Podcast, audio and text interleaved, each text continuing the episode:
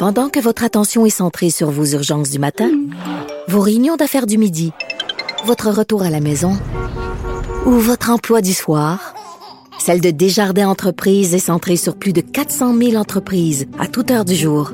Grâce à notre connaissance des secteurs d'activité et à notre accompagnement spécialisé, nous aidons les entrepreneurs à relever chaque défi pour qu'ils puissent rester centrés sur ce qui compte, le développement de leur entreprise.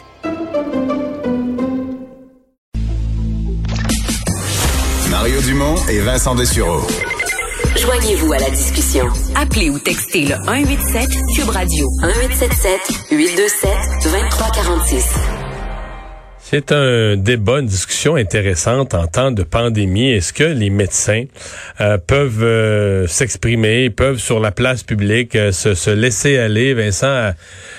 bon, dire ce qu'ils pensent. Exemple, s'ils sont, parce que bon, les médecins sont des milliers, ils sont pas nécessairement tous d'accord avec chacun des aspects de la, gestion de la pandémie. Alors jusqu'où peuvent-ils l'exprimer publiquement? Exemple, il y a les pédiatres qui vont aller un peu plus loin en disant, ben là. C'est bien beau, mais tu sais, le, printemps passé, l'intérêt de l'enfant, le retour à l'école, ça serait important.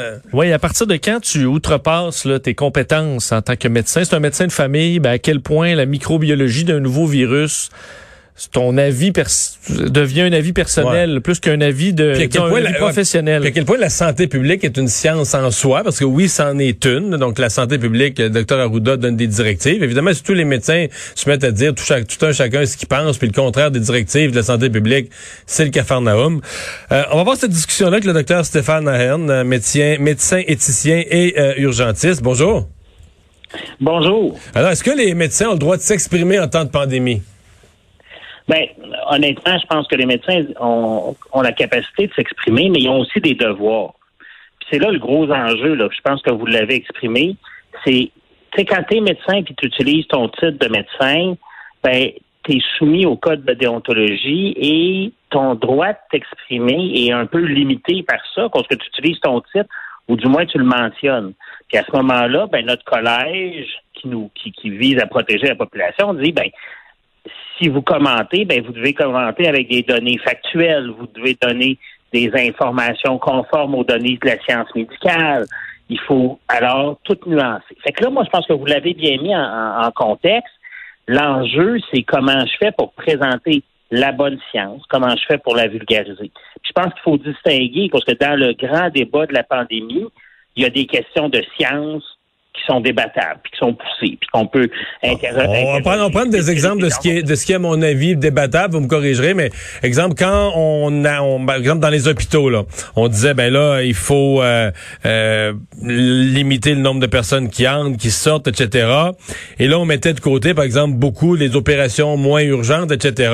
Il me semble qu'un oncologue ou un cardiologue ou d'autres spécialistes auraient pu dire ben moi dans le rapport des risques, dans la, la, le risque versus le bénéfice il devrait y avoir plus de gens qui rentrent à l'hôpital euh, parce que là, on s'inquiète de leur, on s'inquiète de l'évolution de leur cancer, on s'inquiète de leur maladie cardiovasculaire, parce qu'à un moment donné, les spécialités se croisent. Là. Est-ce que ça, c'est débattable, par exemple, la façon dont on gère l'hôpital?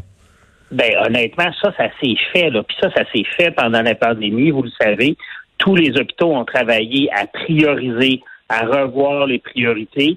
Puis oui, l'administration puis les hôpitaux travaillaient en partenariat là-dedans, là pour essayer d'établir qui qu'on opère. Puis, tu sais, on demandait au chirurgien, là, c'est un chirurgien qui va décider qui on opère ou qui on opère pas. Tu sais, quand un DSP d'hôpital, donc le directeur des services professionnels, comme le chef des médecins, décide des priorités, ben, il fait ça avec ses partenaires médicaux, médecins, puis là, il discute. Fait que ça, ça c'est un endroit où il y a une collaboration. Par exemple, les pédiatres qui disent à la santé publique, on entend votre argumentaire de, de, de, de, contenir l'infection. Puis si on comprend ça, puis on comprend ces chiffres-là, puis nous, on vous interpelle sur d'autres éléments de la santé de l'enfant, puis on aimerait ça que ça soit pris en compte. Ça, c'est débattable. Des données factuelles, vous comprenez? C'est un spécialiste de pédiatrie qui dit, ben moi, j'ai des préoccupations, puis j'aimerais ça, et, elles sont appuyées sur la littérature. Puis si vous allez dans les écrits scientifiques, on en a vu des écrits un peu partout dans le monde se préoccuper de ça puis dans des revues que nous, vous savez, en médecine, là, on appelle ça des revues de pair, c'est-à-dire que c'est des articles qui ont été revisés. C'est de la science qui a été revue. On les a vus apparaître dans la littérature, ces questions-là. Je pense que ça, c'est des questions scientifiques. Puis quand le médecin les présente, ben, il doit les nuancer, par contre. Fait qu'il doit dire, ben, il y a de l'incertitude. Puis vous le savez, en temps de pandémie, pauvre docteur Arruda, puis toute notre équipe euh, de, de, décideurs ont dû faire face à l'incertitude. On n'est jamais sûr de la, bonne décision. Ben, quand on est spécialiste, puis quand on parle de la science, ben, il faut savoir mettre cette nuance-là, puis bien l'appliquer, puis bien la nuancer. Euh, à l'inverse, il y a des choses qui sont moins débattables. Exemple, quand la santé publique dit, bon, mais dorénavant, on donne une directive que pour euh, éviter la propagation de la maladie, on suggère le, port du masque ou le lavage des mains. Euh, est-ce que ça, ça pourrait... Est-ce qu'un médecin peut arriver sur la place publique et dire, ben, moi, je pense que tout ça est inutile? Mais je pense que là, il faut faire attention. Le mot inutile est un grand mot. Hein? Puis c'est là où moi, je suis plus préoccupé du point de vue éthique, déontologique, parce que je pense qu'il y a probablement de la nuance à mettre en perspective. Parce que est-ce que la est-ce que est-ce que la santé publique est sûre à 100% de la bonne science? Ils doivent prendre une décision et orienter la décision. Fait que ça, c'est un choix politique, c'est un choix scientifique, c'est une décision. Après ça, est-ce qu'on peut la, la, débattre à certains points de vue, du point de vue scientifique? Ben, si on le fait, ben, il faut que ça soit à partir d'informations fiables, de donner une opinion conforme, de donner des, éléments factuels. Et la personne qui dit c'est 100% inutile, elle n'a probablement pas la science pour. Puis la personne qui dit que c'est 100% utile, on n'a probablement pas la science. Fait qu'il faut juger de ça dans un, argumentaire. Fait que la, la, ligne est, pas est pas c'est pas blanc ou noir, c'est une zone de gris. Mais l'important, c'est de témoigner d'un discours scientifique. Il faut pas faire des, des, des, des, des, phrases incomplètes, des phrases, pas de la propagande là, quand tu parles comme docteur. Il faut pas que tu fasses un discours de propagande, du moins quand tu parles de la médecine. Si tu veux te lancer, je sais pas moi, dans l'agriculture, ben là, tu joues ton rôle de citoyen. Là. Si moi je me lance dans le rôle des médias, euh, ben là, moi je parle comme citoyen. C'est Stéphane un citoyen qui parle. C'est pas Stéphane un médecin qui parle. C'est pas le même niveau là. Mais quand on s'appuie sur son titre de médecin, il faut parler, il faut agir en conséquence. Ben, il faut être prudent. Puis je pense que c'est c'est ce que le, collège nous dit, c'est ce que les citoyens. Rappelez-vous un titre réservé comme médecin, c'est les citoyens qui nous ont donné des privilèges sociaux et qui nous ont dit utilisez-les à bon escient. Fait que même du point de vue éthique social, il faut être prudent dans ce qu'on fait. Puis je pense que des fois, des, fois, c'est trompeur. Tu sais, le langage, on peut faire des espèces de, de on, coupe court dans la phrase alors qu'on aurait peut-être dû dire, ben, il y a certaines nuances, il y a des données, il y a des données incertaines, mais c'est sûr que si j'explique ça à la population des données incertaines, c'est plus difficile à, transmettre comme phrase. mais il faut, comme médecin, être capable de dire cette nuance-là, parce que sinon, ben, je pense que la population pourrait mal écouter, puis là, être, un peu trompée, entre guillemets, dans cette situation-là. Ouais.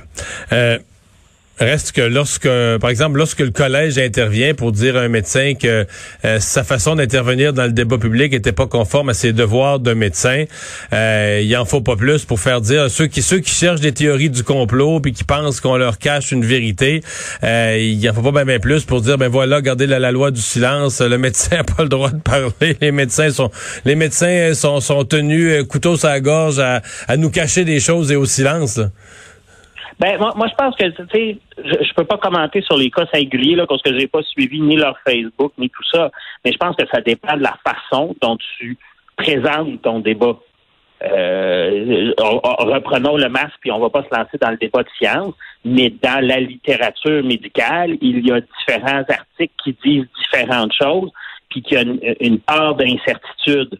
Est-ce que tout ça a été présenté avec les données factuelles dans un écrit où ça a été dit les masses ça vaut pas de la rien euh, rien du tout? Mais vous comprenez que c'est deux phrases qui veulent pas dire du tout la même chose.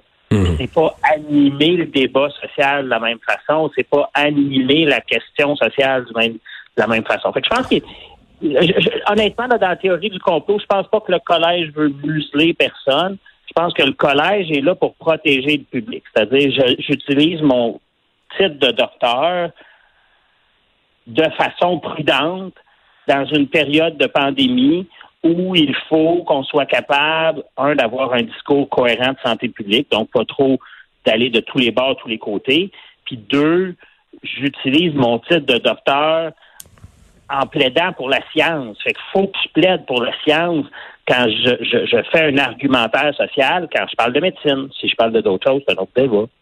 Est-ce que, euh, parce qu'il y a des questions peut-être plus personnelles dans la vie d'un médecin, nous, on a de la, de la difficulté déjà avec l'incertitude, mais pour un médecin qui est peut-être habitué quand même depuis, euh, après toutes ses études, d'être un peu euh, quelqu'un qui sait tout, là, euh, qui a réponse à tout au niveau de la santé, d'avoir de grands points d'interrogation comme ça, parce qu'ils se font poser des questions assurément dans leur vie personnelle et les médias qui leur posent des questions. Est-ce que c'est difficile pour les médecins de admettre que ben ils, ils ont pas la réponse complète à une question de, de santé comme dans le cas de la pandémie?